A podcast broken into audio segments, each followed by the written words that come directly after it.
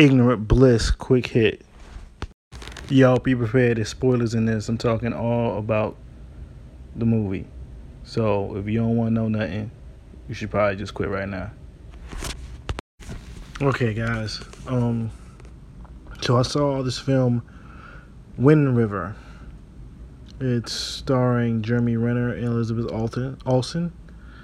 Uh, you know, as some more pop culture people now know them as Hawkeye and the Scarlet Witch. And I like to call Elizabeth Olsen the dope Olsen twin, even though she's not a twin. But she clearly makes all the best movies. Um, this is written directed by Taylor Sheridan. He also wrote Sicario and Hell or High Water. Those two films are fucking fantastic. Um, so what we have here is basically Jeremy Renner plays a U.S. Fish and Wildlife Service agent named Corey Lambert. He ends up discovering a body out in the wilderness, uh, in the Wind River Indian Reservation, of a young woman he knew. Um, from that, uh, the FBI sends a young agent by the name of Jane, who played by Elizabeth Olsen, but she really ain't. Um, she don't know nothing about this hard winter life up in Wyoming, yo, on the, on the, on the reservation. So she asks Corey for help, along with working with the um, reservation uh, the Indian Affairs, I guess, police, as they try to solve this um, this murder, this rape and murder, or this body. Um, this ain't a feel good film, but it doesn't feel like torture. It's it's also essentially a solid procedural, like you know, investigating the case knocking on doors, that type of stuff. Um, bad guys getting dealt with, shootouts. It, it feels very much in tone of his last two films that he wrote, which were Sicario and Hell High Water. Um, I'll say that Elizabeth Olsen feels like um, the character Emily Blunt played in Sicario. While uh, Renner's character feels like all the main characters in Hell or High Water. Um, it very, very much feels like a modern western, just like Hell or High Water did. And you could probably think back in a lot of ways. Sicario is kind of a westernish too. Um,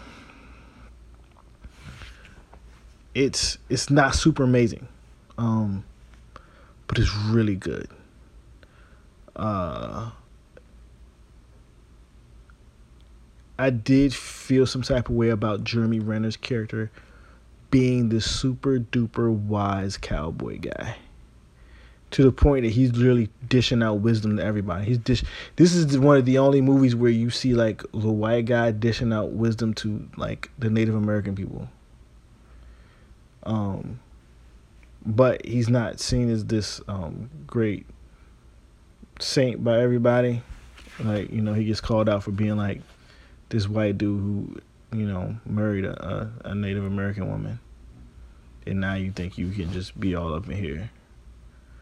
But it's basically um, he plays a character that lost a child, and then he basically sees a, a kid he knows die. That was his his the spoiler that is essentially was his daughter's best friend. Now she's dead, so he's on this low key mission to like find these people that killed killed her for her parents. Like this shit got to be solved because they couldn't he couldn't do nothing to solve what happened to his kid. Uh, and he's balanced out with um, Elizabeth Olsen's character. She I wouldn't say she's green. She's just really not used to the setting she's in. Especially this isn't like a regular case. Uh, you know, it deals with, you know, Native American land, Native American rights on on their land versus what the government can and can't do. And to just say, uh, Jon Bernthal has a surprise cameo in this. Um, I think the Native American characters were handled well, and I think they were all Native American actors because a lot of them I've seen before. Uh, I don't, I don't, I want to be sure. There's a couple that I don't, I'm not sure about, but I think they were handled well, especially they kind of dealing with the grief, and also just being police officers and such, and you know, uh, there's a lot of there's a lot of terrible white male characters in here. Um, yeah, this is totally worth seeing. It's worth seeing in theaters. Uh, I would totally. You don't need to see this on a super huge screen, like, but if you got a good art house theater, it's definitely worth going to watch. Uh, I don't know if he planned a type of thematic trilogy, but he clearly he has one now. Unless he continues to make these badass westerns in these modern settings. Um, yeah, it's really worth it. Some really good action sequences. Yeah, I don't know. I should. I was acting, but like gun gun shooting sequences. Uh, interesting play with the camera a little bit in terms of, of that. I didn't totally work at this one point. But Elizabeth also getting the shootout and then she got like maced in the face and he tried to do things with the camera.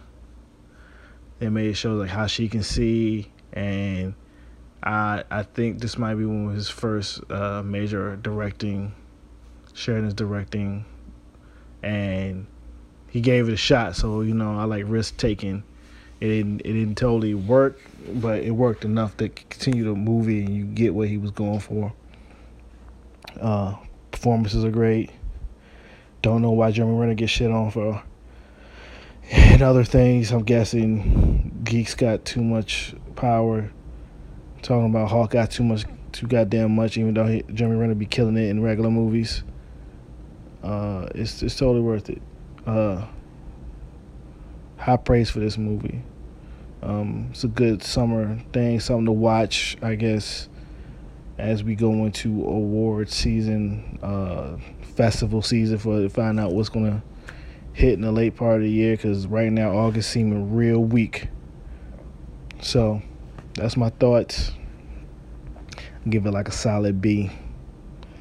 Four out of five stars. All right, guys. That's what I think. So, um, ignorantbliss.com, ignorant-bliss.com is where you can check out my main podcast. Uh, this is on iTunes. That's on iTunes. Just search Ignorant Bliss, or I should basically just say Apple Podcast now. You know, I like to be fancy. Um, Twitter is IGBL Podcast um, Ignorant Bliss Podcast on Facebook, Ignorant Bliss Podcast at gmail.com. If you want to contact me, talk to the show, you can comment on this as well. Um, I'm at Julian Lytle, L Y T L E on all social media. So, um, hope you enjoyed. Deuce.